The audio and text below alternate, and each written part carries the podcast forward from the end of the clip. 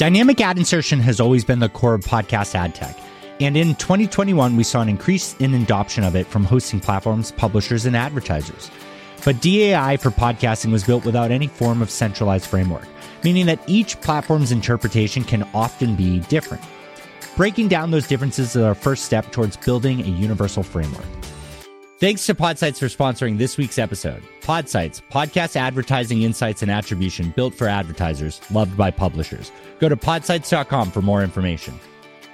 Dynamic ad insertion is an incredibly versatile piece of technology, from enabling publishers to fully replicate every aspect of baked in advertising that they like in a more manageable way, to providing the most granular advertising opportunities we can offer. DAI is the core technology that enables programmatic advertising and differentiates between counting a download versus counting ad delivery. But for something so critical to our space, we've done an incredibly poor job at defining what dynamic ad insertion actually is and how it can be used. Last year, I covered how DAI works with a pretty cool interactive demo and what value DAI brings for publishers and advertisers. But I skipped the pretty important step of explaining what dynamic ad insertion is and what it isn't. So today, with so many hosting platforms taking a shot at providing dynamic ad insertion to their users, it's probably a good idea to lay it out. Because once we understand what DAI is and what it isn't, we can put it to better use and even improve it. What is dynamic ad insertion?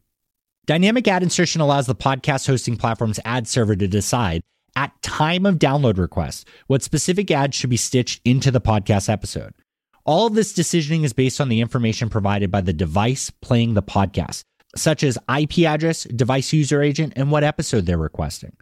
Where those ads are stitched into the episode is up to the producer of the episode. When the audio file is uploaded to the hosting platform, ad markers are placed at various points to indicate where an ad can go. When a listener plays the episode, a series of decisioning happens in real time to figure out which ad units for the campaign are eligible to be added to the audio file. Each ad is its own file, and once all decisioning is done, the hosting platform's ad server stitches the core episode file together with all the files into one brand new file, which is then sent down to the listener's device. All of that happens in the time between pressing play and hearing the first second of audio, since it's not possible for the hosting platform to send that file until it's fully built. What defines a dynamic ad insertion? Time of download decisioning. All decisioning needs to happen between the listener pressing play or download and when the complete audio file is sent to the device. This doesn't mean a publisher needs to use dynamic ad insertion like that, just that the options exist. This is a precursor for programmatic. Ad placement. Publishers must be able to set markers for where ads can be inserted into an episode. Not only do those markers enable the ads to be added into the episode, but they enable the hosting platforms to accurately identify the IAB standard of ad delivery, which is different than download and covers if the ad was sent to the listener's device. This is a precursor for ad tracking and attribution. Ad tracking. Ad ops must be able to affix a third party tracking pixel to each ad to be fired server side by the ad server when ad delivery is counted. This is critical for advertisers to track if their campaign has been delivered and to enable survey and attribution measurement. Targeting capabilities. Ads must be able to target attributes of the episode, listener, and time period.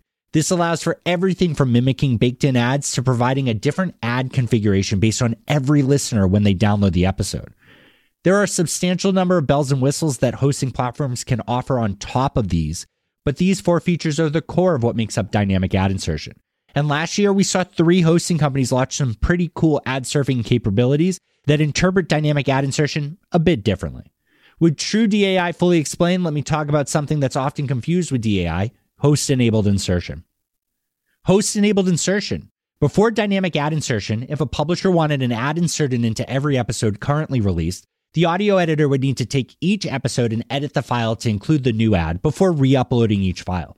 This is a big reason why we default to baked in ads being left in an episode forever. The effort and cost of a skilled individual to make that change is just too high. Many publishers still sell their inventory in ways similar to how they sell baked in. It's about share a voice on one or more episodes for a set period of time to drive benefit.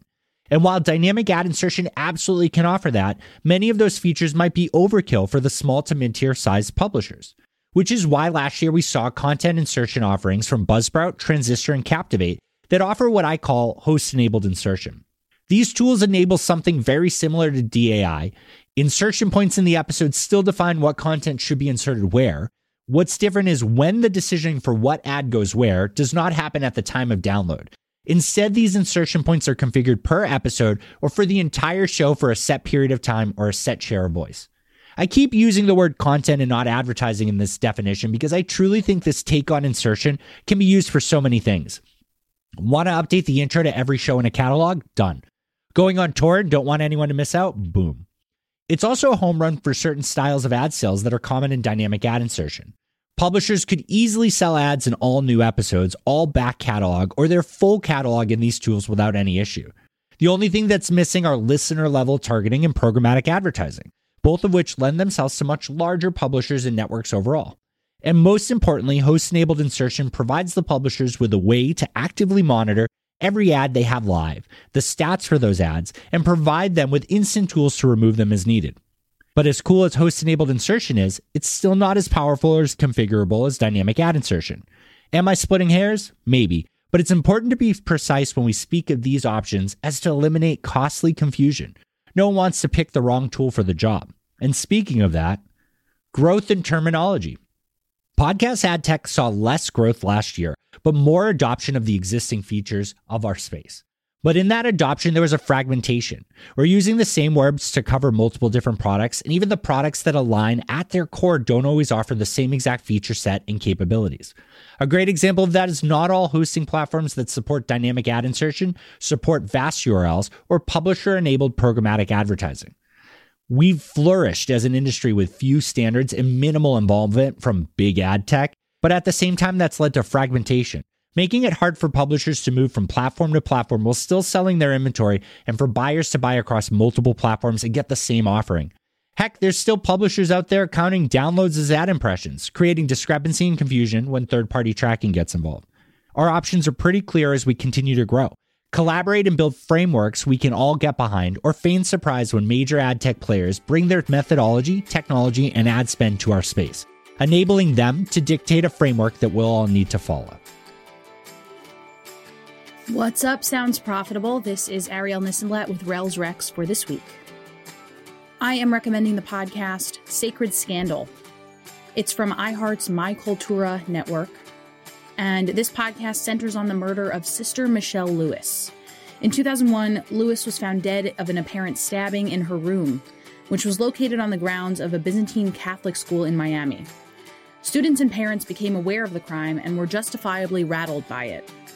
For years, Paula Barros, who was a student at the school at the time, and Melanie Bartley have been investigating the story. They've spent time with the alleged perpetrator of the murder, Mikhailo Kofel, visiting him in prison. This podcast is incredibly well told, laying out the details with precision and care. And you can find Sacred Scandal wherever you get your podcasts. Hope you check it out. Special thanks to Ian Powell for engineering this episode. And as you probably know, you can always visit soundsprofitable.com for more articles like this, our product deep dive series, and the official Sounds Profitable podcast. Thanks again for listening.